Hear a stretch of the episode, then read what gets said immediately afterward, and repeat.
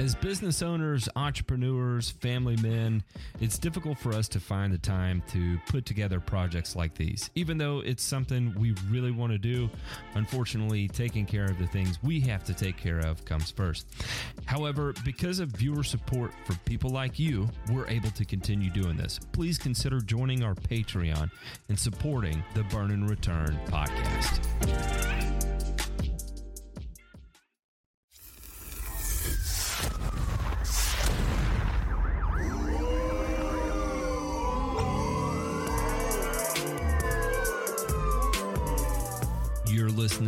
Burn and Return, a weekly one hour podcast covering news from the agricultural and turfgrass industries.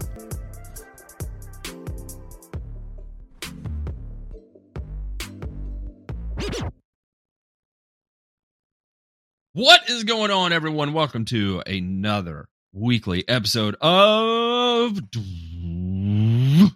sound effects Burn and Return. Uh, I'm going to be your host. My name is Matt, the Grass Factor Martin. Alongside me today are two ultra special, ultra fine, incredibly sexy gentlemen, Mr. Ryan DeMay and Ray Ito. Gentlemen, how are y'all doing this evening? Well, thanks for the uh, thanks for the confidence boost there. Going into that, I, I, I feel better already. You deserve it. I, I think I might I, I might have a semi now. So yeah, uh, looking forward to it here, gentlemen. It's a uh, it's an action packed week. There's lots going on, and you know what? Everybody's been asking and saying to me, Ray, that uh, Mm-hmm. man, how you, how you guys gonna have stuff to talk about? The grass isn't growing and all this and that, but it seems like you know shit's heating up here. There's a lot more to talk about now than uh, middle of summer, don't you think? I I think so. I mean, basically, uh, stuff's happening uh, within the uh, you know green and agricultural industry. Uh, still, yet uh, it's as if uh, we've uh, gone out of uh, actual work to uh, now is the time of fuckery. No doubt. No doubt. And you know what? You know who loves fuckery and talking about it is our dear host, Matt, the Grass Factor Martin. I do. This- and Absolutely. listen, I get jazzed up on on just about anything, right? I mean, in all honesty, goodness, you could put a rabbit in front of me, and I'd find something to get real panicky about. So, uh, you know, take it for what it is, but it makes for decent entertainment, to say the least. yeah, I mean, As hey, if- the rabbit, if, uh, you know, the, here's what you have to do, Matt. If it, if it is the rabbit, worst case, if something bad happens to the rabbit, we're looking at four keychains here, right? So it's not all bad. yeah, And That- they're that's the good news. Good luck. yeah. That's, four good luck keychains. So not everything's bad. not everything. Um, it's just unfortunately in this unprecedented time, um, I'm going to go ahead and go out on a limb and say that the majority, the majority of what we're experiencing right now is not necessarily good. Uh, bad may be a strong, a strong, uh, uh, uh, pre, a, a- a strong word to use to say it's all bad. It's just it's never been expected and it's scary and uh and you know when when my fight or flight kicks in i get i get i get real panicky you know and i'm i'm kind of in that i'm kind of in that fight or flight mood every time i open up and read the news about anything related to the green industry you know, I was at a, a pretty large industry event this week, guys, about a thousand or so people, all, you know, turf, gra- uh, or turf grass professionals, so golf, sports turf care. And I, the majority of folks there have no idea about what's going on in the marketplace. And I don't mean that to say like they're they're naive or they're idiots or anything like that. I just think everybody's so busy and wrapped up in the fact that they're understaffed or there's so much work or whatever it is that's going on in their own world right now that they're not able to look out three or six or nine months and see that, you know, again, is it all bad? Mm, it doesn't look good, but man, there it's just that's the scary thing to me is that there's going to be a lot of people that don't heed the warnings, don't see the writing on the wall, and get themselves in a bad spot. So that was something that was one of my takeaways from this week of just going through it and talking to folks in a variety of different settings, you know, um, you know, budgets, revenues, everything like that, and not a whole lot of people are really clued in on what's going on. So it'll be interesting, at least here. I can tell. I can say that for certain. I had someone accuse me of being an alarmist, and uh, and this is an old head, and Oh, I was boy. like, yeah, yeah, you knew I, I I took to that real well, and luckily, me and this person have enough of a of a solid relationship that you know we can argue about things and and still drink beer afterwards, right? But um, you know, I was like, well, you know, could be, I I could be, and I would I would rather teeter that side of things right now, just because um it is it is not good. It may it may not be bad for everybody right? Shortages may not be affecting everybody. Uh people still may be able to broker some deals right now to to be able to to get some some real deal supplies in. However already and this is according to our own surveys that are taking place in uh in in our uh in our discord here is that already we're seeing we're seeing pretty significant shortages starting starting to creep in. You know, when you have a major major regional supplier talking about they only have 5,000 bags of prodiamine left. That is nothing compared to what these guys normally inventory. And more so, that is nothing compared to what these guys sell in a given pre-emergent season. And this is one of the major regional distributors. It is not a national brand, but pretty much big enough to be one, at least on the eastern half of the United States. And I'm not going to mention them by name. Um, but you know that's a that's a that's a very serious thing that's going on. Um, you know, there's there's another, uh, I would say, a, a bit more uh, localized to the to the Midwest. Um, they have only a few. Uh, they have less than a thousand bags available less than a thousand. That's one tractor trailer load. Um, gentlemen, there's a lot of companies out there that go through multiple truckloads and around. Um, and if you think your state doesn't have one, you've lost your damn mind uh, because not only does your state have one, you probably have a city that has one too. And if that is your key distributor in your city and they're scooping up that much material, and the distributor, the key distributor in that area, only has one truckload of material, that is not good. So, if that constitutes me being an alarmist, then by all means, I'm glad to be the alarmist.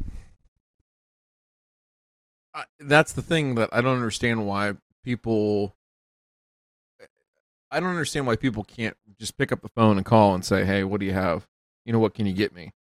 And and not to think about it in the context of, you know, 2021 and supply chain this and kind of what we've gotten used to, but just think about how it's been, you know, before 2020, you know, 2020 or 2019, going back even, you know, just a year or two and realizing you could pick up the phone and get as much as you want. I mean, if you called up then and said I wanted to buy all my fertilizer for 2022, you know, buy a year in advance, all right now, I mean, you'd have sales reps tripping over each other to come get your mm-hmm. business, right? And now it's like, ooh, hey, how about we just talk about round one? Like, let's just get through that and then we'll see where things are. Like, there's nobody, right, that's super jazzed about trying to sell you this. Now, if they are, and they have it great. Like i i do think that there are places that have some stuff socked away. I know that right now you know to your point matt these places that only have you know very very limited stock that are le- that's left uh that pales in comparison to some of the national brands that right now there are blenders still making a ton of fertilizer for them right?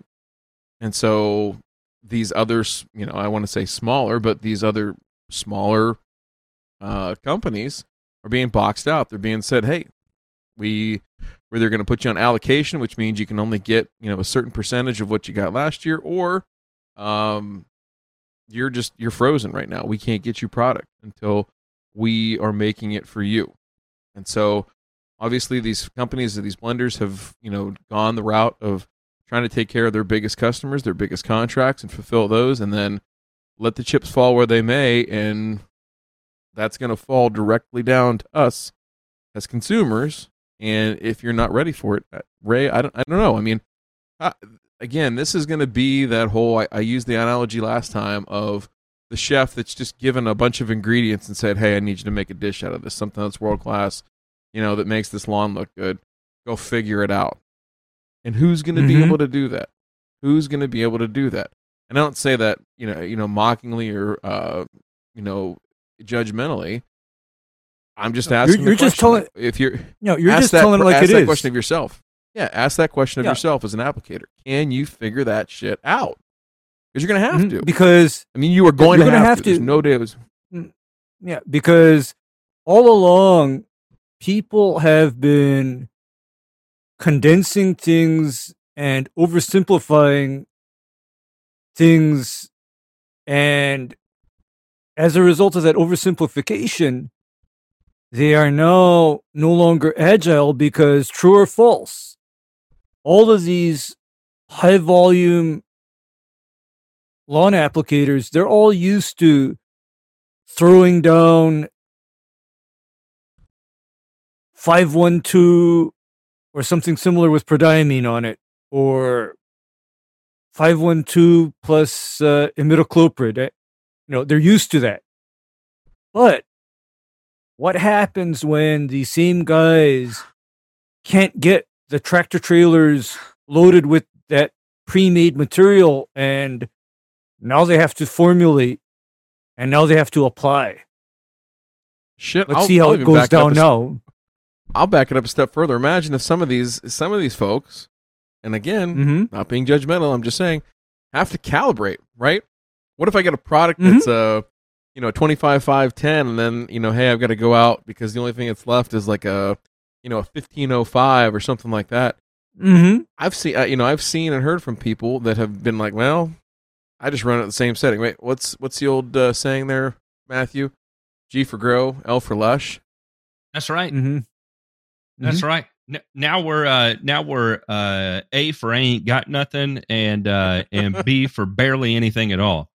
And, and that's, it. You know, that's, Yeah. that's just all That's that's, the left in the truth. tank right now. That's the truth. That's the Uh, how truth. About, how about how about how about some companies? You know they'll do this. Hey, how about D for didn't do it, but I'm still going to send you an invoice, motherfucker. All right, gentlemen, let's jump into this week's headlines.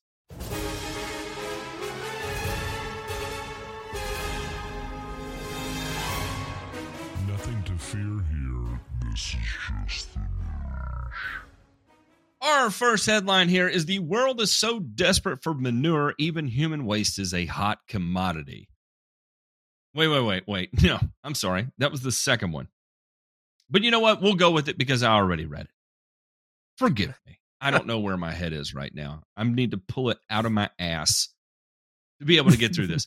But we'll start here. The market for manure from pigs, horses, cattle, and even humans has never been so hot thanks to a global shortage of chemical fertilizers. Just ask Andrew Whitelaw, a grains analyst at Thomas Elders Markets based in Melbourne, Australia, who runs a commercial pig farm in his spare time. Whitelaw said he's completely sold clean of animal waste as farmers hunt for alternatives to the more commonly used phosphate and nitrogen based fertilizers that are vital to boosting crop yields. We don't have any left, he said. In a normal year, you'd probably get a couple phone calls a year, not a couple phone calls a week. It may be some time before he sees the interest in pig poop taper. Prices of synthetic fertilizer, which rely on natural gas and coal as raw materials, have soared amid an energy uh, shortage and, and export restrictions by Russia and China. That's adding to challenges for agricultural supply chains at a time when global food costs are near record high and farmers scramble for fertilizers to prevent losses to global crop yields for staples. The Green Markets North American Fertilizer Price Index is hovering around an all time high of $1,072.87 per short ton, while in China, spot urea has soared more than 200% this year to a record. The demand for dung is playing out globally. In Iowa, manure is selling for between 40 and $70 per short ton, up about $10 from a year ago, the highest level since 2012, according to Daniel Anderson, assistant professor at Iowa State and a specialist on manure. Manure is mostly a local market, and truckloads won't go further than 50 miles, Anderson said.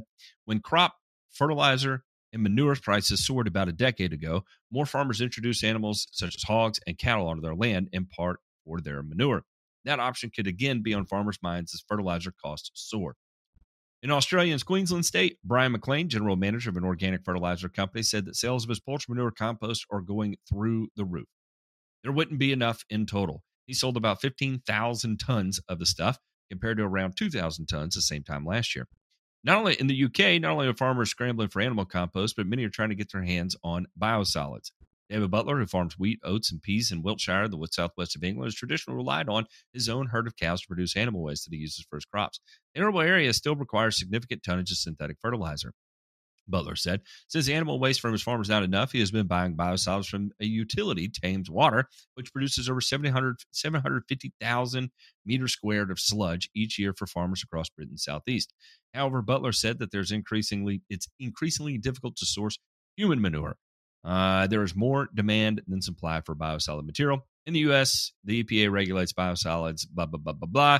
While manure is an inexpensive uh, inexpensive alternative to pricey synthetic fertilizers, it is a poor replacement for those accustomed to traditional fertilizer products. Uh, says Bloomberg Green Market Alexis Maxwell. For example, the fertilizer diammonium phosphate has six times the nitrogen and 15 times the phosphate as manure on a per ton basis. So here we see, and it goes on to say uh, they've now realized how much better off they are using organic products. They'll be making it a permanent thing in their rotations potentially, maybe. Um, we'll see how that ends up playing out uh, because we came from a time where that was predominantly what we used, and then we moved to the synthetics. Are we going to go back there and maintain the same level of output? You know, again, I'm not against using organic fertilizers. I think there's some definite advantages there, but there's also some definite disadvantages there. And uh, you know, it comes down to your management styles to make it all a reality. But what's most important in the topic du jour here is that boys what happens when you run out of when you run out of uh, uh, conventional fertilizer? You go get your np and k wherever the hell you got to get your np and k. And that means all those organically enhanced biosolid blends that we saw uh, flooding the market over the last three years turns out may not be there anymore. Hmm. Yeah, you know, you run out of the uh, the top shelf stuff, and then you're down to the well liquor, right? And then finally, at some point, you're into that uh, peach schnapps that's been in the back of the liquor cabinet since '94. Uh, Ray, right? We've all been there. But no, this is uh, this, the, the thing that was striking. Put an ice cube in there, right? It'll yeah, be fine. Thin it out a little bit. Ugh. God, I don't even want to think about that right now. Um. anyhow, the, the tastes like Kool Aid that you know you would never drink, but hey, it's it's time. So, uh, the thing that was striking to me about this article was just how, you know, again, global perspectives. You know, looking at Europe, looking at Australia, and looking into the United States here domestically, just how, uh, again, the demand is surging here, and as we've talked about now for a number of weeks, just again, this is you know somebody thinking, hey, I, I can pivot to here, right? I can't get synthetic fertilizers, right? Whether it be NP or K. So I'm going to pivot over here and do this, and predominantly ag market, but certainly I think you're going to see it turn to that turf market. You've already seen, and again, we talked about it a little bit, but didn't get too deep into the wormhole, but uh, a number of these organic manufacturers that are trying to uh, make that pivot seem mm, easier and more palatable, Ray. A little bit, you know, on the price point of saying, oh, hey, look, you know, you got this bag over here and it's X dollars, and you got this bag over here at Y dollars, and it's a lot closer now. So why not use it? Right? Why not use it? Well, but okay, I here's the thing. Uh I have a specific prohibition against manure or biosolid based products in my program. It's specifically prohibited. Why is that? Hygienic and actually environmental reasons. Number one. Cool. Go on. Okay. Number one. I don't know what else is in that biosolid type material. Number two, can you imagine me making someone's neighborhood smell like uh, how the Ala Wai Canal smelled back, uh, say, in 2006? Not happening. Yeah, it probably That's smells a- like not- a uh, Tour de France rider's butt crack after you know the Pyrenees stage. Exactly. And Something even about the Pyrenees stage that gets me every time. and even something like a And ass crack too. I mean, a, a poultry manure based product. I cannot imagine bringing that into a neighborhood either. That, that's a no go. I, you know what? The thing the thing about all this is is you know we, we talk about the the here and now and you know watching people start to make these value judgments but i will be very interested to see and i certainly hope it doesn't cause a problem but in different markets and in different places pro applicators right in turf especially bringing this into the marketplace and i'm not talking like you know nature safe or something like that i'm talking like biosolids and stuff like that uh, is there is there going to be a place where they bring them to market and it causes a problem right Yes. And- And I'll tell you how we're going to know about that. And that's going to take us right into our next article here. I don't know if you teed me up for that, but I mean, it is I- absolutely perfect I did. for, for how this is going to play out. Uh, it reads like this. Uh, researchers awarded $1.9 million by the EPA to study potential risks from pollutants in biosolids. A team of John Hopkins researchers in the Department of Environmental Health and Engineering, a cross divisional department under the Whiting School of Engineering and the Bloomberg School of Public, Public Health, has been awarded roughly $2 million from the EPA to study contaminants in treated sewage sludge or biosolids. The team led by Carsten Prasse will identify and measure organic pollutants in biosolid samples, trace their movement in agricultural runoff and leaching, and quantify their uptake into food crops. Using advanced modeling approaches, the team will also eliminate uh, will also uh, estimate people's health risk due to exposure to these compounds through farm contact and from eating food grown with biosolids. Since the banning of ocean dumping in 1991, biosolids have been increasingly applied to agricultural land, forest parks, golf courses, home gardens, and lawns. We know very little about the organic chemical contaminants in biosolids. This information is critical to the development of strategies to understand exposure potential public health risks. Biosolids are created when the during the wastewater treatment process. Blah blah blah blah blah. Um, biosolids can also contain a variety of pollutants. Some of the main offenders are uh, per and polyfluoroalkyl substances, or PFAS, um, which are found in nonstick cookware, carpets, food packaging, uh, triclosan, uh, an antimicrobial found in personal care products, and unmetabolized pharmaceuticals. That being the most frightening aspect of all of this, of all of this to me. Use of organic chemicals like PFAS and antimicrobial chemicals has dramatically increased over the last 10 to 20 years. The regulation of biosolids is so far almost exclusively focused on pathogens and inorganic contaminants such as metals, right? You have to do a heavy metal analysis whenever you produce an organic fertilizer and you're testing for things like cyanide, arsenic, all that fun stuff, right? Utilities and states need information on these pollutants to ensure that they are processed, handled, and used in such a way that minimizes potential harm. The research has implications for consumers, farm workers who may be exposed to biosolids through various pathways. Um, it has a, a uh, star-studded uh, team of Keeve Nachman and Thomas Burke. I honestly don't know who they are, but I'm going to look into who these guys are. That's for sure. Uh, they'll advise the project and lead the team's advisory board, which includes representatives from the biosolid industry, farmers and farm associations, and regulators. Our project has a solid form, foundation in the laboratory, but we will directly engage with stakeholder and regulatory communities beyond the scientific community to ensure our research can inform waste management related public health interventions. Arming consumers and regulators with information can make biosolids safer, but Prasse says it can also help inform what goes into consumer products in the first place. We need to think about the chemicals we use in our household and industries uh, that are potentially problematic, why we use them, whether we really need them, and can we just take them out. So, interesting here. I, I'll tell you that $1.87 million to research this is not a significant amount of, of money. Um, but, uh, you know, it's, it's a start and I don't know who will be the lobbying groups against this, but I would be willing to bet there are going to be some. There's going to be significantly more money than 1.87 million dollars uh, to fight this from from proceeding, or at least whatever's determined from it from seeing the light of day. Listen, I, you know, I don't know the answers to all this. Obviously, the research is still ongoing. You know, there's a lot of anecdotal stuff about and I wouldn't even say it's anecdotal. There have been instances of uh, PFAS contamination.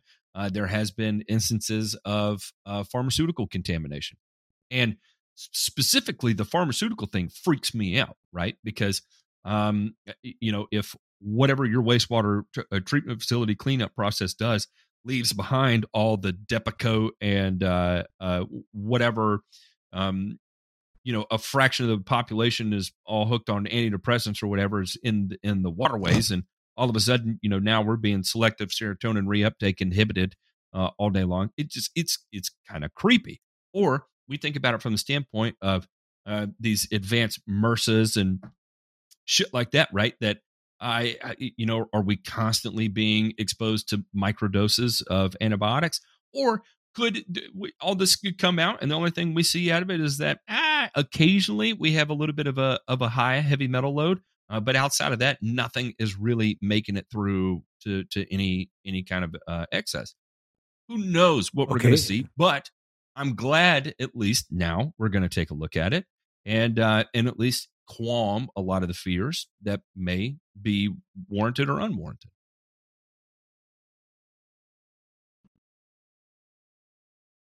Talk to me, Okay. Ray. hey, listen, Ray, Ray, yeah, go ahead, Ray. Okay, here's my, you know, thoughts as far as what could potentially be coming through a wastewater stream. Number one, birth control pills. Number two, uh, as you said, the uh, psychiatric medications. And number three, antibiotics. And by the way, a lot of our pharmaceuticals, what they, you know, my understanding of the chemistry of a lot of our pharmaceuticals is that a lot of our current pharmaceuticals are fluorinated. And by fluorinating them, that has the effect of decreasing metabolism of that molecule via living things like for example fluoxetine. What that is is that is prozac which is an ssri and its backbone is fluorine. And you know what human half-life on a on a prozac is matt I don't. I honestly don't. over a week. Over a week. You take a Prozac and it's going to be circulating in your system for over a week. For example, uh, very popular antibiotic, ciprofloxacin, Cipro. That's very commonly used for, you know, killing off infections that are serious. That too has a very prolonged half-life and it basically resists degradation and metabolism. So that's just, you know, a small example of what ends up in wastewater. And, you know, when I say resistant to degradation, it also resists degradation via the aerobic and anaerobic microorganisms that are normally used in a wastewater treatment plant to reduce various contaminants. So hmm. I see this as something that's very important to look into, find out what exactly is surviving the current wastewater treatment processes. I mean, I, I I'd want to know. I, I think that's a no uh, a, a worthy question to answer. I think the other thing here too is just as we found with manures and best practices and things of that nature here over the last you know oh dozen to 20 years or so is what are the best practices so they talk about you know plant uptake uh, and how much is actu- actually metabolized by the plant in terms of this particular N. So I'm assuming that they're going to use radioactive labeled N and try and figure this out. But Mhm. insofar as you've got people that are probably making applications that are, I'm going to guess, significantly higher than they need to be in order to lose this stuff, or because it's so cheap, or this or that, or the other thing.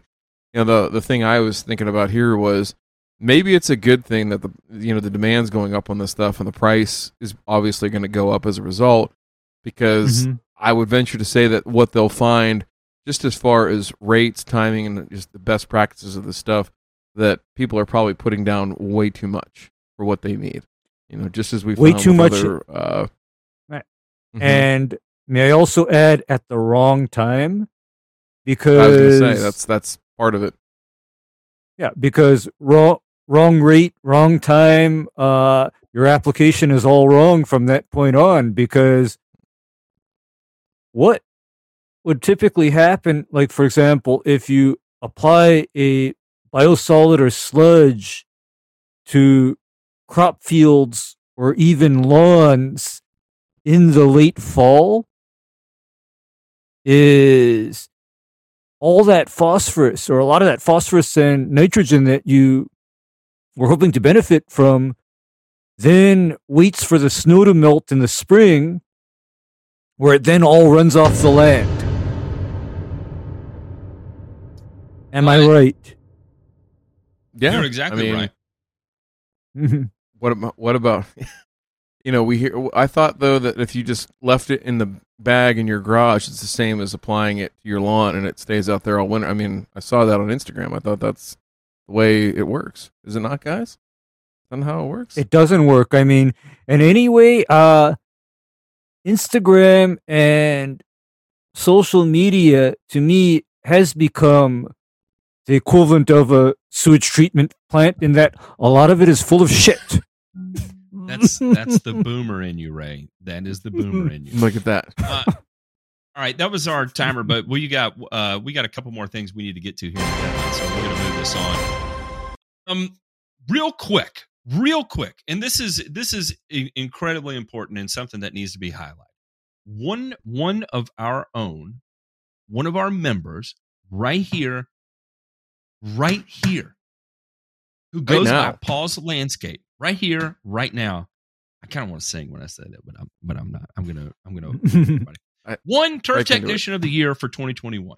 So I want to give a big round of applause for Paul's Landscapes for absolutely blowing it out. And I think I think this is important, you know, because one, it's difficult in this industry to get recognized, right? And number two, I you know, not everybody is going to enter into this and get so psyched about it to be able to leave a, a lasting impact. And and that's and that's exactly what he did. He worked his ass off. He put his head in the books.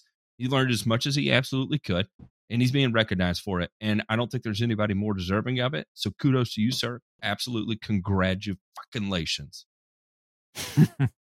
Definitely, definitely. Hey, listen, a guy that took their book of business, uh, Ray, exponentially higher, right? And you know that to me tells that the guy has the management chops. He's got the desire, you know, the will to win, so and so to speak. But tells me he's smart, right? And I, I think, you know, I'm not going to say that, um, you know, we're we're any shred of a reason that he did. I just think like to think he likes to spend time here with us and the group that we have here. But uh, you know, again, can't uh, can't go let this go by without being recognized. It's certainly something that we all, we like to surround ourselves with high performing people that do a great job, and this is just evidence of it, gentlemen. You're in great company, right? And there's this us, Listen. us three shitbags. if Paul if Paul comes to us for entertainment, then we're doing something right. That's all I'm going to say. That that is is my target demographic right there. So uh, you know, we're we're winning somewhere on this front. Absolutely. Congratulations, Paul. Uh, we're going to kind of Paul. kind of kind of blow through this real quick, but uh, I think it's important to to go ahead and at least bring up uh, this article here. And it says farmers ask U.S. Justice Department to investigate fertilizer price uh, price spikes. The group, which has more than six thousand farmer and rural members, alleges fertilizer companies are setting prices not based on basic supply and demand, but rather on the price the farmer the farmer is paid for their commodity crops. Which is kind of interesting, but I'm going to skip down here and talk about the consolidation of the U.S. fertilizer industry. Uh, since the 1980s, Yeah, is the- yeah. consolidation of the U.S. fertilizer industry has shrunk the sector from 46 firms to 13. Two companies, Nutrien uh, and Mosaic, control 93% of the North American potash market, according to a 2020 report. Other dominant firms include Yara USA and CF Industries. There's a potential in the way this industry is structured to really exploit fa- farmers. Uh, ben Pratt, senior vice president for public affairs at Mosaic, denied that fertilizer companies set prices and said that current spikes is due to curtailed exports from certain nations, including China, and strong global demand among many factors. The other three top fertilizer companies did not immediately respond to requests for uh, comment. The DOJ also did not immediately re- respond to requests for comment. The Biden administration has pledged to take action on the agricultural sector con- consolidation, which farmers have long said squeeze their profits. The DOJ recently investigated allegations of price fixing by the largest poultry companies, leading to several indictments in price manipulation in the cattle market. Uh, Secretary of Agriculture Tom Vilsack recently said his department would also look into seed patents. And, you know, and I, think that consolidation thing is very, very important to touch on. And I, I kind of made some notes on this, right? So, Nutrien was the merger between two gigantic, huge powerhouses, right? Agrium and Potash Corp joined. And uh, that merger gave Nutrien $20 billion in spending capital. $20 billion in cash. And what did they do with that money? They bought up a metric shit ton of companies. And even if you had if you had a good pipeline of products, regardless of what you had already developed, if you had a pipeline of potential products coming on, they were scooping you up. And this is everything from biologicals.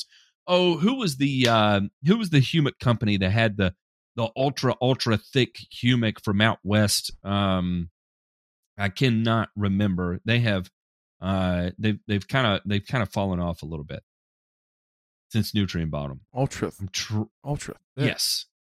Yes. It's it was very thick, and their whole manufacturing process was taking that leftover humic sludge and reintroducing it back into the product. I can't think of who they are off the top of my head, but um, you know, for instance, that was one of their big one of their big purchases. Well, I say big. And the whole reason they bought them, and this was according to the sale documents, was purely because of the products they had in the pipeline. Well, guess what? Those products they had in the pipeline never saw the light of day, never made it to market. Um, but it was like a $20 million transaction that took place. So that's a major one.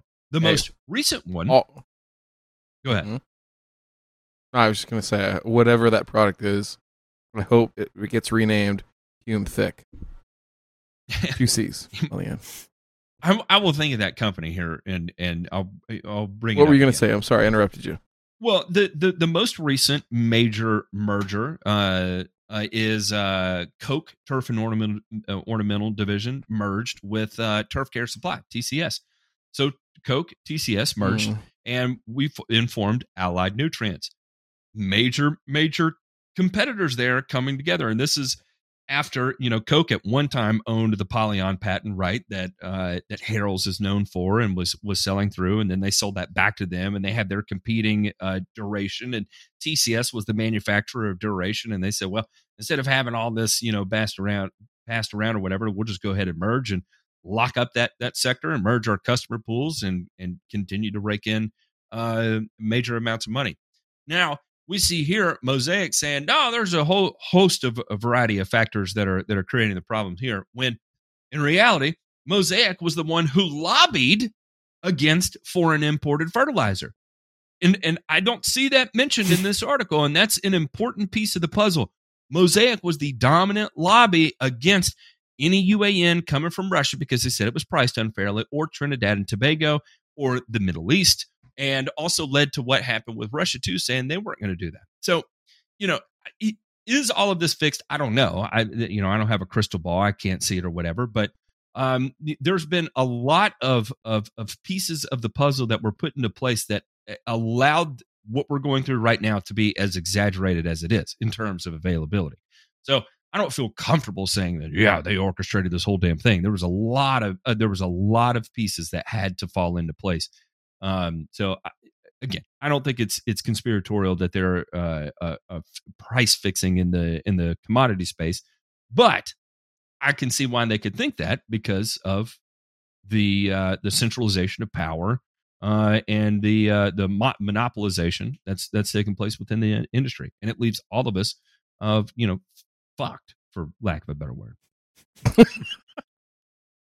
It was so elo- it was so eloquent, and then right at the end,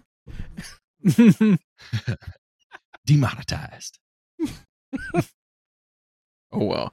Yeah, that that was my takeaway too on the article was just the again the consolidation in the marketplace, and I think personal opinion, right? That's what we're here to share. Is uh, there's no way that this isn't somewhat cooked a little bit, right? There's no way that uh, market forces and um, you know the invisible hand are at play here, and everything is just all hunky dory. I mean, there can't be.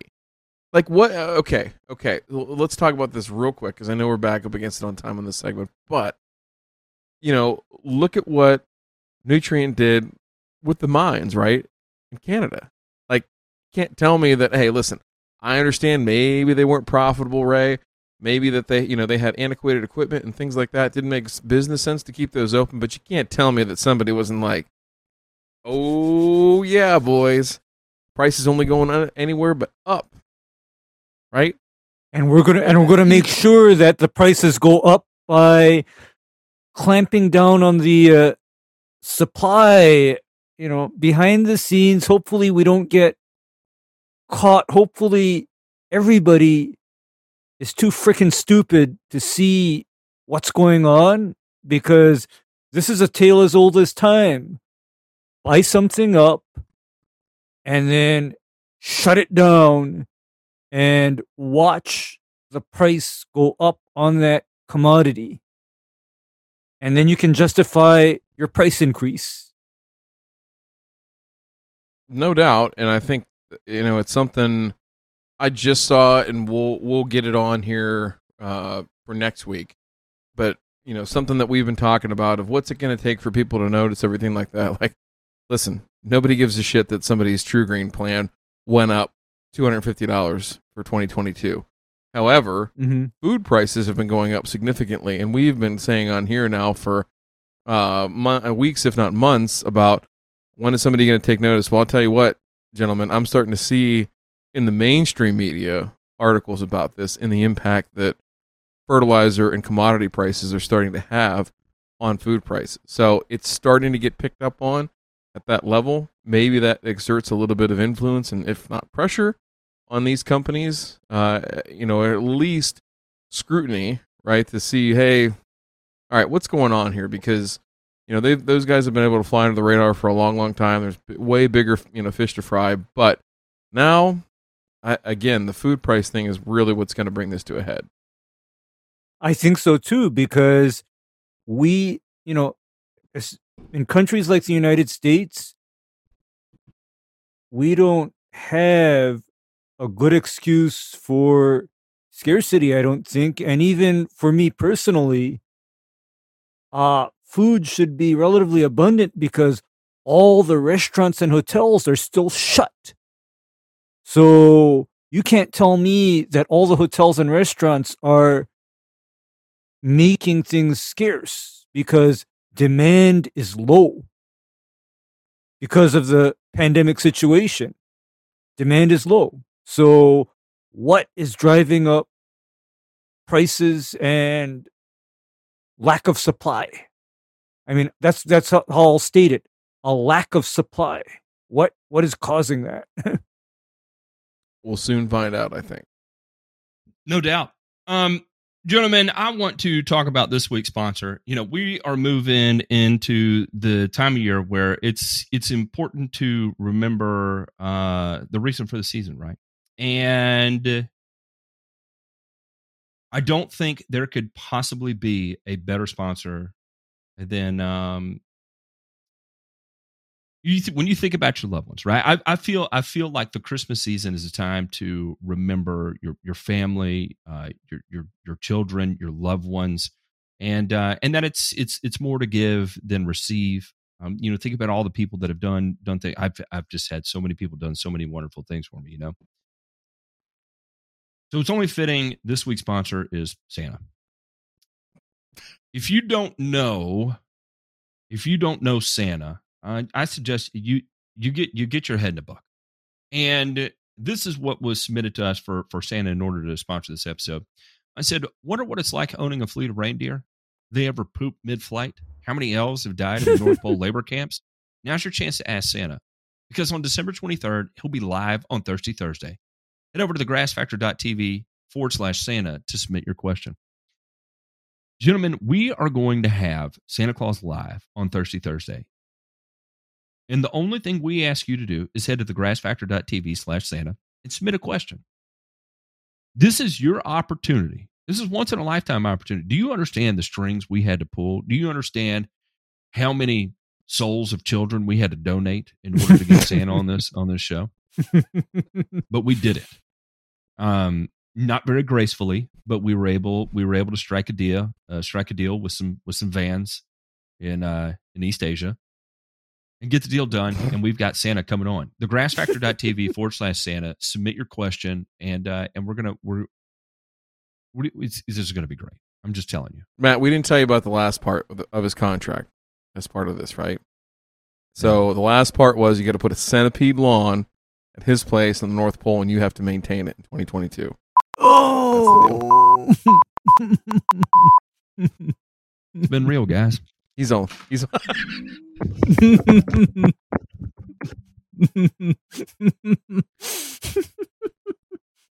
listen. I I, I realized Mrs. I was Mrs. on I was on radio and I couldn't portray me throwing my headset down, so I had to I had to beat on the microphone as if I was walking away.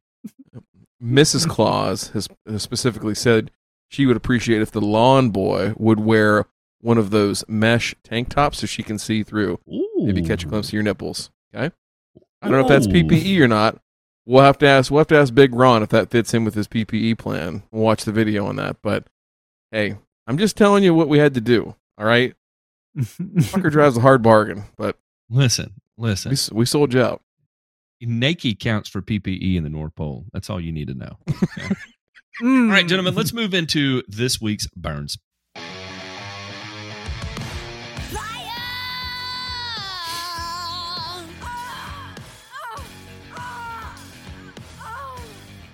Yes, yes, that is correct, Sheila. And uh, in the first one here, I wanted to talk about was an article that came out from uh, our our friend, our favorite friend over at the Asian Turfgrass Center, and this is Dr. Micah Woods here.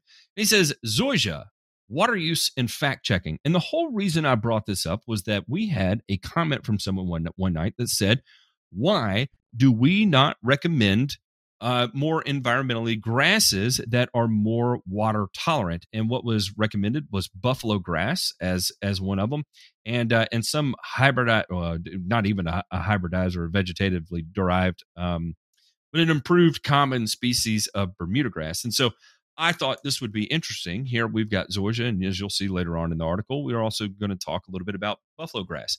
Uh, it starts like this.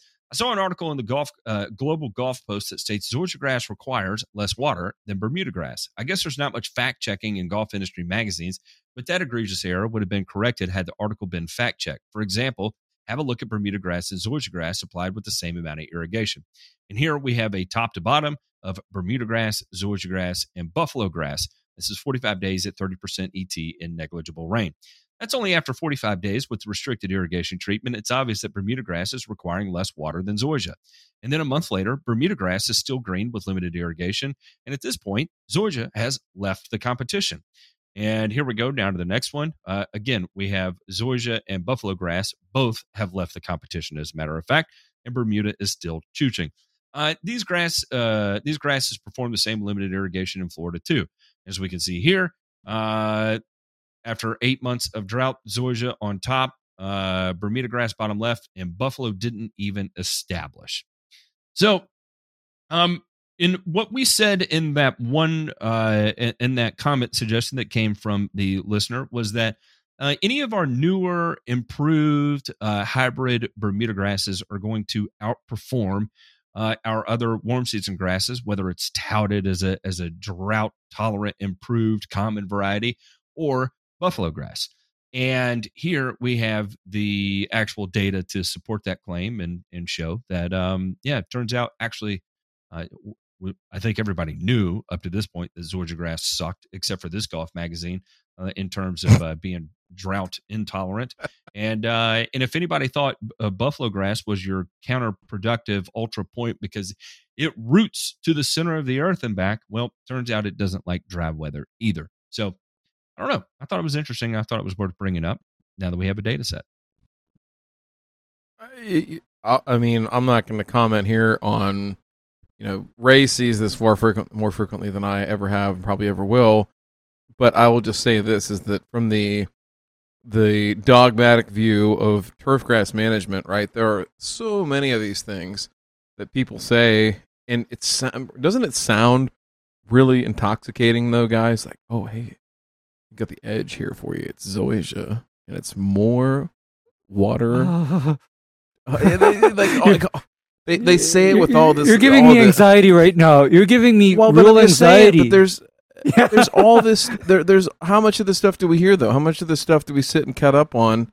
Right, every week. Shit tons of, of because, hype and bullshit. Yeah, hype and bullshit, and yeah. I, that's that's the part that gets me is that uh, again, and you know we're probably guilty of it too. But I guess all it all it means to me is that you know when you say something like that, either know and be able to point to the science, or go you know go fuck around and find out even uh, like something like this even if you don't even if you can't regulate et right you can put mm-hmm. these you can put these species under drought stress in your own situation and just find out right and so okay. if that's the kind of stuff that needs to happen to prove a point we should be doing mm-hmm. more of that as an industry less water here's uh, less fertilizer Zoysia grass okay here's the uh, reality though is they do have a point because my experience with Zoysia is that you can dry it out, starve it, etc., etc. However, it no longer looks green at all. If you can market beige or white colored lawns to your customers, that also don't tolerate a lot of traffic on top of that, then go for it. You have my blessing because the reality is is Zoysia under poverty situations will look like those pictures from that uh, Florida research site, right, Matt? It'll look like that. But here's what happens when that gets a little bit of water it comes roaring back. That is the truth. It does come roaring back. However, what I always tell people about Zoysia is that you'll have a hard time killing it, but between it being alive and being totally gone, it's going to look like absolute crap. And that's the truth. Yeah, and in this, uh, you know, I, I here we see buffalo grass can't even get established, and I think this actually ties into our next article here. And I'm I'm not gonna lie, I got a little triggered reading this, and uh, it had nothing to do with Chris Cuomo or his producer actually this time. Uh, and it reads like this: Climate change crisis, golf courses on borrowed time as Earth weather patterns become wild, wilder, wild, wild. weather patterns. this week on CNN. Yeah, I was gonna say this is like uh, I don't know storm stories on the Weather Channel, you know. Mm-hmm. And then they get you local. Then then they buffer that out with local on the eights. local on the eights. You're good. You're fine. Go ahead. I'm sorry to interrupt. You're good. The 30 or so golf courses in the Salt Lake County of Utah drink up drink up around nine million gallons of water a day to stay pristine green. That's more than 13 Olympic-sized swimming pools. Managing the turf on golf courses also means using carbon intensive fertilizers, plenty of mowing, and in many cases, clearing forests or trees that were soaking up carbon dioxide to make way for long tracks of fairway because grass does not soak up carbon dioxide, by the way. Uh, in other words, golf is a dirty sport that's wrecking the planet. Wow. Wow. But it doesn't have to be. The impact of golf on the climate and environment has led to growing calls to make the sport more sustainable, even to play on bone dry courses, as golfing legend Tiger Woods has enjoyed. Uh, and it's not just to save the planet, but to save the sport itself as the climate crisis threatens to transform many courses into muddy swamps.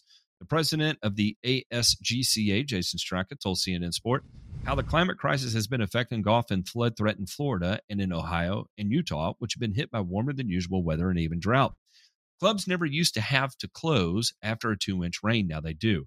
They also experience sunny day flooding. Uh, in Miami, authorities are raising public drains to a minimum of 3.4 feet, but more than 50% of the courses in the city are under this minimum, which rings alarm bells for Straka. If they don't go out and literally lift their footprint up in the air, they're going to be perpetually deeper and deeper in a bathtub. Uh, if they think they have problems now, in 10 years, they're going to be a swamp. But change will equate to, equate to cost, which is where golf critics find their voice once more. Courses are just not sustainable anymore. While courses in the eastern U.S. are being threatened by changing rainfall patterns, deadly wildfires that rip through the West, including California, have led to poor air quality and closure, uh, course closures in recent years. Less dark, but by no means less worrying, are rising temperatures in Ohio, which are being infested with Bermuda grass, a warmer season grass that's difficult to control. Um, the situation in Australia is similar. Uh, they had fires there and it burned up. That's for sure. Uh, last year in Sydney, Sydney, there was a one in 100 years flood event. Uh, we have a lot. We have a lot of issues, and this is uh, down to, in Iceland. A renowned Icelandic architect and founder of Eureka Golf, a company committed to mitigating climate change through golf, told CNN how greater frequency of water freezing and thawing cycles in colder northern hemisphere climates are becoming real danger to courses. We have a lot of issues with frozen water and a lot of flash flooding uh, repeatedly throughout the winter. It's allowing that to happen without the water eroding land. Winter kill through the turf suffocation under ice cover is a greater threat and increasing. This causes financial damage to courses that are opening in spring with dead turf. Solar panels and robotic mowers are one particular option because they've saved a total of 1,080 tons of CO2 and uh, cut the usage of 1,000 liters of diesel. Uh, back in Iceland, the country is measuring the carbon status of all 65 golf courses through the Carbon Par project, the first golfing uh, the first golfing nation to produce such an uh, an account. The method that is being used to produce assessment, hopefully others can uh, use that going forward. To improve, you have to know where you stand. Golf courses are sequestering a considerable amount of common uh, amount of carbon, which I think few people actually associate with golf. On the flip side, golf is a large land user and bound to being in wetland places. Emissions when you drain wetlands are so great. Uh, forests, peatlands, deserts, and, and uh, tundra can all absorb and hold stocks of CO2. Of all the carbon held in land based ecosystems, around 34% could be found in grasslands. Data from the World Resource Institute shows that's not much less than 39% held in forest. Uh, so, whether a golf course might actually soak up a good amount of carbon dioxide depends on how it's managed and whether it destroys more valuable land to begin with. Um, okay, and, and this continues to go on, and it ends up like this. Taking the drought in California a few years ago, I would hope they haven't gone back to their old ways, and they're they're having to rethink. You don't need two thousand irrigation heads from fence line to fence line to keep the course alive. You can let things dry out. You know, here's one said is that are we under pressure to evolve as an industry? 100%. Should we evolve as an industry? 100%. Anybody that gives a shit about this industry should always work to do things more efficiently uh, with greater environmental impacts or, or, less environmental impacts, right? We should all play our hand towards, uh, you know, preserving the planet that gives us the ability to even play golf or or whatever sport that we play, play on grass surfaces, right? So, um, I think all of that there's a lot of validity there. Um, however, are golf courses the sole reason? Um, uh, is is golf a dirty sport that is wrecking a planet? Absolutely not. I, and we can point to agricultural mistake after agricultural mistake that doesn't even begin to rival a decade's worth of fuck ups on a golf course. Um, and you know, we can point at Toledo and what goes on there with poor poor drainage and erosion that takes place. Um, uh, we can point at you know Gavilon losing a million gallons of UAN right into the Mississippi River. You know, there's lots of things that take place uh, that that contribute to massive, massive issues on a scale that golf has no even remote understanding of what that scale is. So um, that is intended to inflame. However, I do think there is some validity that um, you, know turf managers, uh, superintendents, you know, if they're not, they should be looking at ways to um, uh, Im- improve their management strategies. I'll leave it at that. I, I can kind of uh, agree with that. And first of all, and that that's like a good segue, or that was a good segue from our previous uh, article because choice of grass actually kind of determines the environmental impact of a golf course. Because, for example, what I'm going through locally is how we here in Hawaii got sold a bill of goods regarding what's an appropriate grass for golf courses. And Ryan, do you know what that bill of goods was? What's that? seashore paspalum. Hmm. Yeah. We were sold we were sold a bill of goods because seashore paspalum requires high levels of irrigation to maintain it versus Bermuda. And that I'm not making this up. Uh, dear Micah Woods came to that conclusion himself. Mm-hmm. And so here's what typically happens when a golf course either has to reduce their irrigation or else their irrigation system has some malfunctions that uh, affect the ability to distribute water on the golf course. What typically happens to them is the Seashore Paspalum fairways and greens soon get taken back over by Bermuda grass.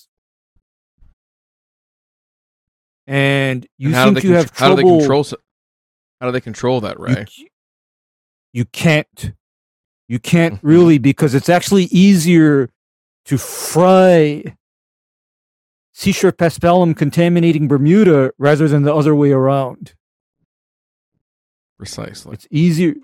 It's easier. And so I know of a golf course where basically the golf course was planted to Seashore Paspalum, but the old Tifway 419, 328, and Common Bermuda have come back. So now the fairways on that golf course are on a uh, basically a if the weed control program kills the Paspalum TS. Now, DeMay, they mentioned Ohio in here a lot. And uh, one thing Mm. I know about you in Ohio, according to this article, is that y'all are um, uh, somewhere real close to the surface of the sun. And I know you have been growing Bermuda grass there now for uh, for a few years, right? coup- and A couple years, right? yeah. Yeah. And so my my question is is one, how are you surviving that level of intense radiation? And number two, what was the catalyst that prompted you to transition cool season fields over to Bermuda grass? So to the first point, uh, how are we handling the radiation? You know, uh, when you abuse your body as much as I do, you really don't worry about you know uh, trivial things like skin cancer, uh, radiation, and things of that effect. So, uh, you know, it's it's fine. It's fine. I, I've chosen other ways to, like I said, abuse this corpse while it's still alive here on Earth. Um, Touche. with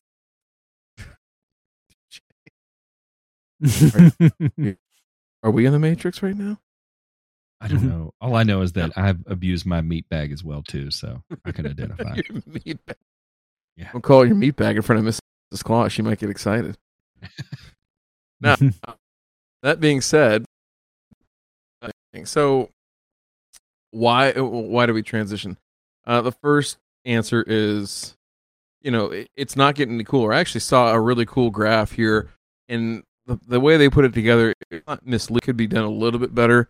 I'll see if I can dig it up real quick. But basically, what it was showing was uh, historical temperatures month each month uh, since 1948. I think here in Columbus, Ohio, and you know we were anywhere from as few as uh, like 2.7 all the way up to over five degrees on average warmer than we were, uh, you know, just whatever 60, 70 years ago. And so that just tells you the story that you know, hey, how come you know Christmas isn't green? or, You know, how come Christmas is green and not white anymore? Or how come it is blazing hot in June where it used to be eh, kind of comfortable? It wasn't terrible here. So you know, things of that nature. To where, why are we planting Bermuda grass? Well, it it does fine here. It does what it needs to do. It's got every opportunity to have you know the type of growing season it needs to have. It's not too short. Uh, it's also not very long, but it does what it needs to do. And so for that, you know, that purpose and the fact that uh, you know it is very, very wear tolerant, does the things that we want it to do on a sports field, I'm all for it. You know what they're talking about here in the article is you know common Bermuda that's invaded bunker banks and fairways and things of that nature. That is you know tough and kind of troublesome to take care of, um, particularly when you're in bent, right, and you're trying to take this stuff out with HPPD inhibitors. But long story short, this article is I, I'm not even sure where the impetus of this article comes from. Not even really sure where this person has chosen to go, other than I guess Matt, to your point, you know, you talk about you Google lawns and the first 30 results that come up are just shitting all over lawns. I guess the same thing could be said here for golf courses, and this is a corollary in this case. You know, the person, one of the people that's quoted in this article, Jason Strick, I know him very, very well. Um, you know, and I can tell you for a fact, without you know putting words in his mouth, that a lot of his quotes were taken out of context. I thought Jason heard me and he was like hitting me with something. Like. All right, I hear you. Um, but no, it. Uh, I I think a lot of his co- his quotes were taken a little bit out of context and meant to fit the narrative that was in this article, like almost for sure. So uh, when people say golf's a dirty sport, golf's this, golf's that, and these, you know, what they're doing to these courses to make them quote unquote sustainable. Let me tell you what, this is the real deal. Golf has had an absolute record last two years. Made more money than they've made in the previous 15. Some places, I, I, I've talked to owners uh, and places here uh, around the state of Ohio that will tell you that they made more money each of the last two years than they had in the previous five to 10, right? In terms of profit. So go figure and tell me that something's messed up, right? The interest in the sport is continuing to grow, right? It bottomed out after 9 11. It took a long, hard while to get it back, but it's back. And so let's just see what happens, right? It's a it's a place to recreate. It's a place for people to you know choose wellness, to get together, to play something a sport that they enjoy, and to sit there and say that well, you know, we need to take it away because the climate's changing. No, we just need to adapt. I mean, you know, golf courses have been around now since the 1600s, right? Maybe even before that, depending on which history you read and believe. But for you know, for all intents and purposes, I see this as another opportunity for golf to get better, right? Not only for the people that play the sport, but also for the people that take care of those spaces. And so we'll see. I think it's a pretty damn adaptable bunch. I think it's a smart, hardworking bunch of dick grinders that will make this happen whatever the way they need to. And there's nobody out there that's trying to put an ounce more energy, effort, time, or money, or fertilizer, or chemicals, or anything else that more than they need to on their golf course. Unless you're on Uh, Wash, Washington Road in Augusta, Georgia.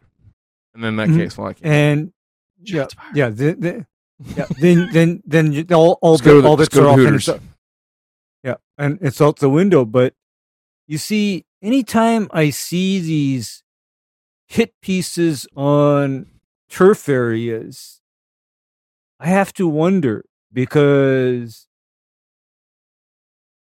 most turf managers I know of are just reluctant to put out any more water, fertilizers, or products on the area they're managing than they absolutely totally have to. Whereas the the article and many others like it give people the impression that the fertilizer is coming by the truckload. Uh, everything gets sprayed wall to wall, you know, every week, among other things. And nothing could be further from the truth. Nothing could be further from the truth because I got to ask how many of these talking heads have actually had the experience of being on a golf course during maintenance time? How many of these guys have had that have had that experience? Because I what will they venture will to say, Ray, is that most of them have not woken up by the time that the first jobs are finished on the golf course. But go on. Exactly. Exactly. And on top of that, uh the idea that a golf course just waters like hell? No not true because all the golf courses i know of are literally keeping the water down to a bare minimum, which is why, for example, here in Hawaii, the seashore paspalum is failing because it's uh, it's not drought tolerant. Yeah, Well, I don't as know. I, like I said, yeah, go ahead. I was Yeah. just going to say this. This was accredited to uh, CNN's sports staff, and as much as I'd love to dig up who each of these writers are and uh, and puke all over their uh, their qualifications on why they could do that, I think as we get into this week's returns, our first article here is just it's just priceless. J, J Pink, let's roll the returns.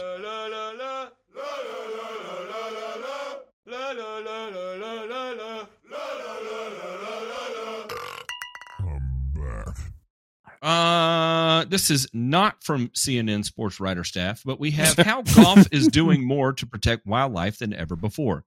Jim Pavonetti is expecting a visitor. The guest hasn't booked the tea time, but for the past five years, around May 31st, he has materialized, even accounting for leap year. Pavonetti checks his desk calendar, May 31st. Sure enough, the black crowned night heron shows up. Pavonetti's the superintendent for Fairview Country Club in Greenwich, Connecticut, about 30 miles north of New York City. The only sounds of life here are natural ones cicadas humming, dragonflies whizzing, bees buzzing, ducks splashing. Tucked away along the state's borders, the 18 hole go- uh, course's enchanted, flowing, flowering bushes appear animated by an opera of dusky winged butterflies and beetles. A glossy black lake completes the fairy tale setting. Pavonetti estimates Fairview has 86 wildlife species, not to mention an array of flora. You can walk over to some of our viburnums when they're blooming and a whole bush is buzzing. There's a honeybee in every flower. But 14 years ago, you would have found it difficult to spot a lone mallard. What changed? 1,600 miles away in Houston, there used to be a 178 acre, 18 hole public course known as Clear Lake. To retain water during hurricanes like Harvey in 2017, the city decided the land would be better served as a floodplain. The holes have been converted into hiking trails and ponds that hold hundreds of millions of gallons of water. A few holes are submerged in a stormwater retention pond. In an aerial view, you can just make out the contours of imaging where a flagstick, a flagstick would have stood. After the 20, 2008 recession, it seemed many courses would go the way of Clear Lake. Audubon magazine published an article entitled Bye Bye Golf Courses, Hello Nature Preserves. Naturalists delighted that this ignored a fundamental aspect of the golf course. It's, predict, it's predicated on nature. Back riding with Pavonetti is like being on a safari. His open top utility vehicle rips and roars and dips as we take hills and turns, blah, blah, blah. Um, Pat, knows this place uh, uh, passionately, but constant education, as many supers will tell you, is one of the joys and necessities of the job. This is Pavonetti's 14th year at Fairview. Uh, attending the course with wildlife in mind is kind of his thing, and now it's become Fairview's thing. Uh, so basically, I'll just kind of summarize here. What Pavonetti has done is taken uh, the, the the the concept of how do you how do you convert a a golf course into a functioning tool and a green space, right? So, uh, I, you know, I, I guess the the the putting at the forefront environmental stewardship, and he did this through a lot of things. He did this through uh, plant selection. Um, I what what did it? How did they? What do they call here? Environmental stewardship is the middle name of most superintendents. It's not that we try to take over for Mother Nature; it's that we cohabitate and try to make it better. Uh, if it were up to superintendents, horses wouldn't be quite as green or lush. If it were up to groundskeeper, they would be much more natural. However, many courses have found a way to do both. Um, they use uh, anyway. This goes on and on. I highly recommend uh, people to to read this, and you know the the whole reason this needs to be highlighted here is that it paints a perfect example, a perfect example of the evolution of the industry as it's taken place. Right? It's not that golf courses are the the the, the end of the world as they're ever so made out to be, and this is an, an extremely long read here. It talks about all the different things they do, but it's to show that this is at the front and center of everybody's mind. How do we mitigate our environmental impact? And clearly, what they're doing here is working exceptionally well. And I think as more and more of these blueprints and success stories become mainstream, you'll see more golf courses undergo this. You, but you have to remember that it's a different way of thinking for a superintendent right and and we we have to train ourselves we have to learn ourselves we have to train through uh, uh, peer relationships through trade organizations. All of these things have to catch up and, and and we have to have these success stories to be able to implement these things because remember at the end of the day you fuck up on a golf course you're looking for a new job that quick. That quick. So there's no room for error. There's no uh, uh, uh, uh margin for mistakes. And uh, and you're at the mercy of your members right? So if you are going to implement these things, you have to do so successfully out of the gate. And as we see more and more of these, then I think you'll see more and more superintendents make wildly uh, significant changes on their golf course that benefits everybody. Am I talking out of my ass here? No, I- I- it's Nope. it's it's be, it's become a big deal because it is a big deal. It's not like a- a- and the thing is, this it wasn't like uh, the EPA or PETA or the Sierra Club or anybody went to these places and says, "Hey, you know, you need to do X, Y, and Z." You know, th- these guys and gals have taken it upon themselves to do this and to and, and to create this. And I'm gonna tell you what, like if you get down and dirty in the industry and you know you know the guys and gals that are doing it you know that it's like it's nationwide thing i mean there's people in literally every state. One of the best ones actually matt is in uh in tennessee i think in the chattanooga area actually. A guy that is uh what is that uh, paul carter at uh, harrison trace i think is what it's called something like that. I can't remember. I'll look it up and send it to you. But anyhow uh you know this is the type of thing that is undersold and i'm glad that uh the writers here did such a good job at capturing not only you know the practices behind it and, and the, the results of it but also that it's people driven right? It is driven by turf grass professionals just like you and me and ray and all the people that are listening that want to do the right thing. You know if you're a shitbag that wants to go out there and break the law and do stuff that's dumb uh you know hey we're we're not the same kind of people. You know we're we're just not.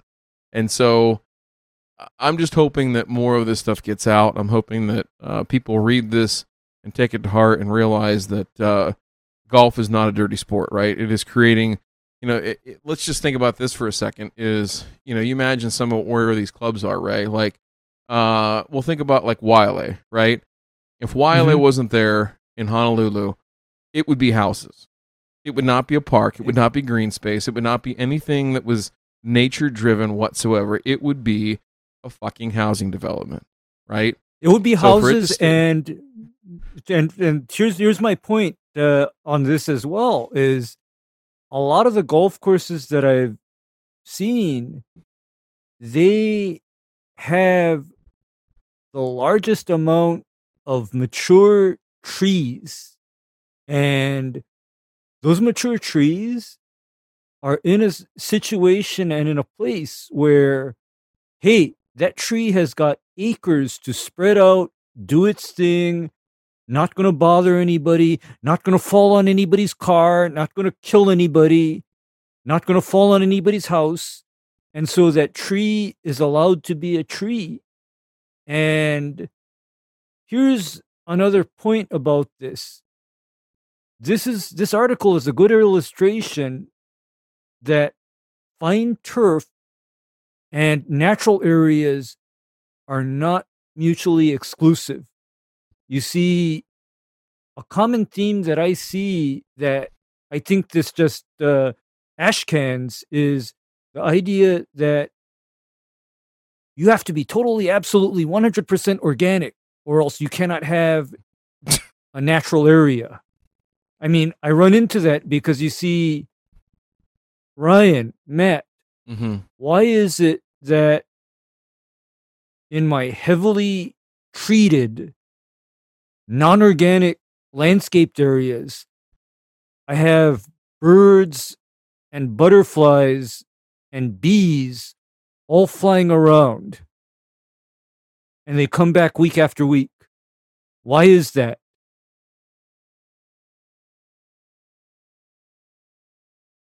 They love your scent. They love your musk.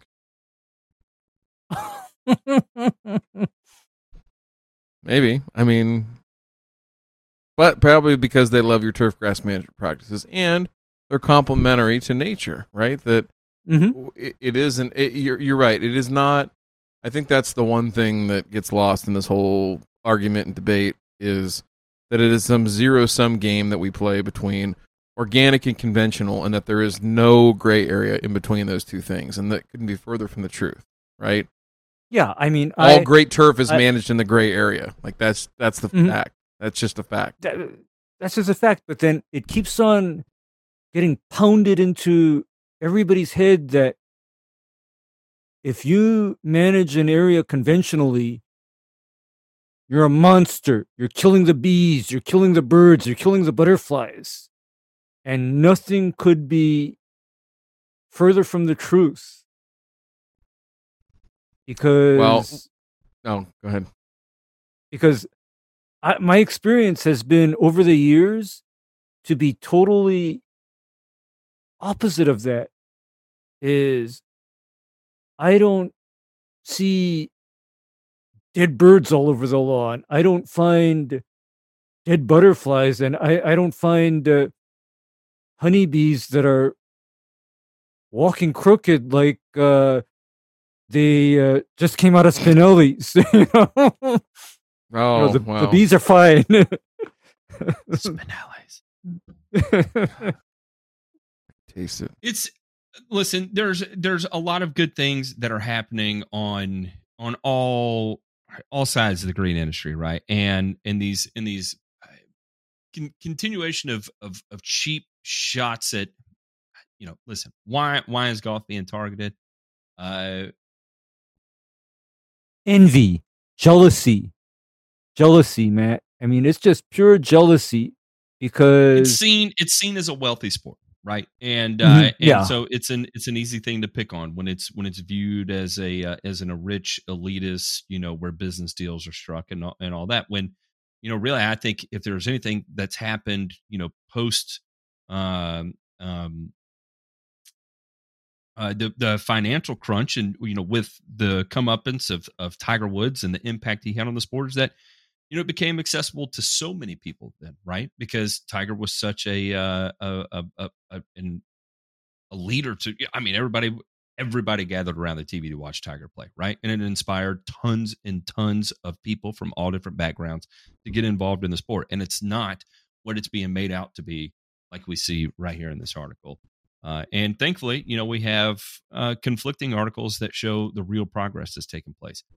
However, we also have another one here that, um, I, I- again, another tragedy, but uh, you know, very, very real of what's what's going on, and I, I don't know. It's, it's difficult, it's a difficult position to hold. But Bayer wins second straight verdict in a Roundup cancer case. Uh, California jury found that Bayer's Roundup weed killer was not the cause of a woman's non-Hodgkin's lymphoma. Bayer said on Thursday, delivering the chemical giant's second trial victory over claims a popular herbicide causes cancer. Uh, the jury in San Bernardino County found that uh, Donnetta Stephens' cancer was not caused by her exposure between 1985 and 2017 to Roundup and its active ingredient, glyphosate. Uh, she sued the company for negligence and failure to warn her of the dangers of Roundup. Uh, her attorney said it was because the majority of the trial was conducted over Zoom is the reason why they lost. And they, you know, plan to appeal and all that fun stuff. Um, I did a little digging into the state of the case, and um, you know, there was there was a lot of uh, lawyer things involved here, right? Where you know, originally she said she used uh, Roundup from 1985 to 2003, but then um, her son and husband interjected and said, "No, you used it all the way up to 2017." And then uh, she was like, "Oh yeah, you're right. I used it all the way up to 2017." And then you know, when I did spray it, I sprayed it with uh with short sleeves uh shirt, shirt on and no shoes and and no socks and uh oh my god. and then there's another yeah yeah yeah yeah and uh and a lot Mhm. of times the wind would blow and it would land on her skin and she wouldn't wash it off uh because there wasn't adequate warnings on it that that needed to take place Oh my so god! it's it's it's a it's a pretty interesting read and you got to remember this was you know a multi-month trial here um and you know she said she was in perpetual pain she changed her story because uh she's she's fading mentally uh due to the progression of the non-hodgkin's lymphoma um however you know is it's almost an identical trial to the ones we saw before uh in, in terms of you know it's the same expert witnesses on both sides that are testifying. You know sawyer who was the expert witness for uh the plaintiff here um you know he, he's the one that has managed to uh, put, put together the data in such a way that um his specific statement is that uh if you look at his epidemiological studies glyphosate doubles the risk of developing non-hodgkin's lymphoma um, so anyway, it's it's a lot of shenanigans. I highly recommend uh, people go read, learn about this because um, it's good. If if nothing else, regardless of which side of the aisle you fall um, on this, these are these are good data sets that need to be looked through and and develop your own opinion on because um, you know it's it's again cancer is tragedy, tragedy. And you know we we humans love to find some sort of explanation for tragedy and sometimes there's just not. Um there, go ahead. Okay, non-Hodgkin's lymphoma, I consider that as a rule to be a rather rare cancer. It's very rare and the normal source or origin of non-Hodgkin's lympho- lymphoma is normally some kind of a genetic defect. And the reason why I can say that again is a lot of the actual carcinogens that have been positively correlated to non-Hodgkin's lymphoma and similar cancers all got regulated out of existence because for example one of the more common you know elictors of something like non-Hodgkin's lymphoma was chlorinated hydrocarbons or benzene and those Hmm. two classes of chemicals are just good luck being exposed to that anymore because all of those things are now highly regulated environmental pollutants. Your chance of coming in contact with something like that is slim to none, you know, in this day and age. And I'm going to date back to even 1985 because do you know when the first uh, what I consider the first chemical cull regarding pesticides happened? The first cull happened right in the 1980s, early 1980s, when it was decided to bring glyphosate onto the market due to its good safety profile. And at the same time that Roundup got introduced, many manufacturers made the decision or were ordered by the EPA to withdraw their products from the market due to their high potential for causing cancer and other adverse effects. Hmm. So, yeah, that, that happened in the 1980s when glyphosate came around. Manufacturers made a decision or were told, get your stuff off the market because this is no bueno. It hurts You know, we- we talked about the science and some of the, the players and people that have been pulled into and kicked out of the game when it comes to this Mhm. stuff.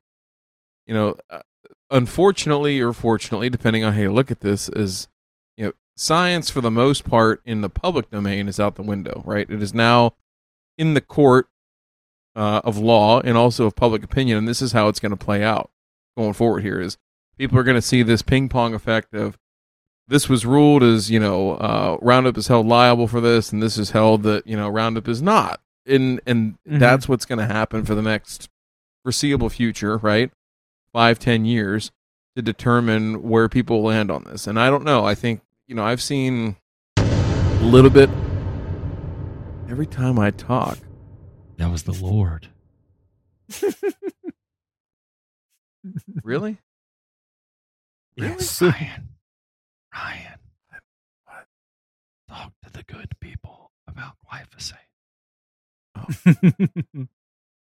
I, I just thought this was going to be uh, some other lord that was showing me how to spray the uh, weeds in my beds and kill all my palms and, and plant it, it material. was it was that was Yeah. that was not the lord that was uh that was lord santo he's a hey, links in, the descri- in the uk links in the descri- links in the description below though, right down there. That's right. It's Down just below. it's got to be the forty one percent. Don't forget the forty one percent. It does Can't be anything work else. in any other capacity. so like I said, the you know the last thing I was just going to say is this: is that um, when people look at this, hopefully, I guess the the the endearing thought or enduring thought I should say that I have is that they they look at why these cases are being adjudicated in this way. You know, is it because people are making ludicrous claims, right? Frivolous claims, which could be some of it. And how much of it is the science behind what we continue to learn about this particular compound and what it does and doesn't do. And what some of the stuff we say today could be wrong tomorrow, right? But that's the whole point of science is that right now what we know today with science and what it proves is that it's safe to use. If that, you know, if that changes in the future, we'll probably change our views, change our practices and continue to move forward, but right now it's one of the better tools that we have and we've got to use it uh, sparingly, judiciously, and for all the right reasons. So we'll see what happens here going forward. All right, gentlemen, let's check out this week's mailbag. You've got Okay. mail. This one comes from Andrew, aka Goose. He says, Hey guys, I got a question for you. I recently planted a test plot of Kentucky bluegrass, and the grass has turned yellow, and there's also white stuff on the grass blades. I'll, I'll include pictures. I've only applied two apps of liquid fert, one a basic triple ten blue grow from Plant Food Company, and the other one was Subvert 1248. Also did a test plot of rye, and it came in beautiful dark green. Just wondering your thoughts on what this might be from. I'm testing both these seed blends to see, and I'll pick uh, the plant I like to plant my entire lawn with. The rye is uh, five iron from United Seeds, and the Kentucky bluegrass is Sure Shot. Thanks. I think I know It's powdery mildew. is. And it's powdery mildew for sure. Mhm. Uh, Mhm. you know, so whether this is in shade, you, you know, typically, I'm, I'm curious, did he say which kind of Kentucky bluegrass this is? uh, Sure Shot. Oh, sure shot. Okay, blueberry Blueberry, Blue Note, NuGlade, Blue and Note. Midnight. and midnight. Okay,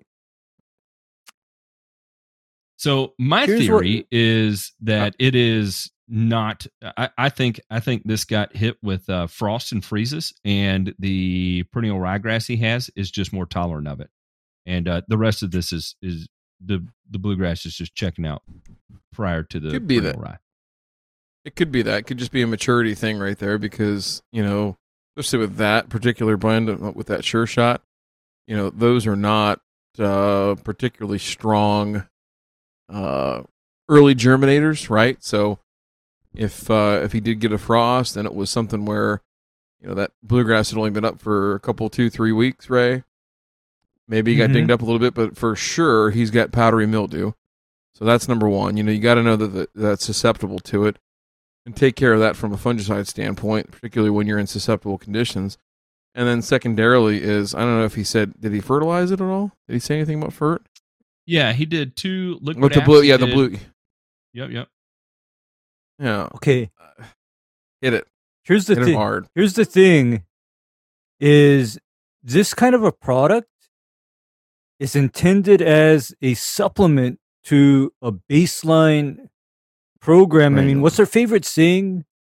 Is pounds on the ground because if you apply this stuff at label rates, uh, you're actually not applying very much NP or K. You're actually applying a lot less than I what I would be doing in terms of a growing of new grass. I mean, this is a fabulous supplement for established turf that's already on a solid agronomic program. I mean, don't get me wrong, this is good stuff. But in order for me to utilize this as a fertilizer for baby grass, Mm-hmm. I'd probably be I'd probably be applying as much as a quart per thousand square foot per application. Mm. Not this five five ounces per thousand. I'd be hitting it a little bit more hard. Well, you, you heard it here, folks.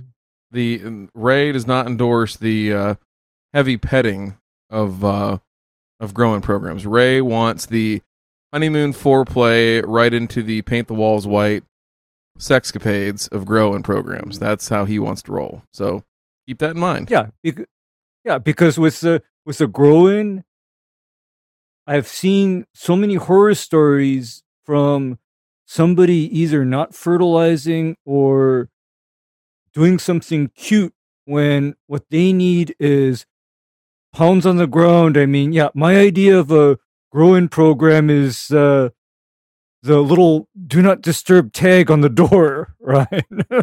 Is It's Kentucky pound time. bluegrass different than perennial ryegrass in that, as far as like uh, you grow in nutritional requirements? Definitely. Is- yeah, needs it, it needs it needs that extra thrust, hip thrust. Well, yeah, a little bit. it of needs hip some thrust. trusting.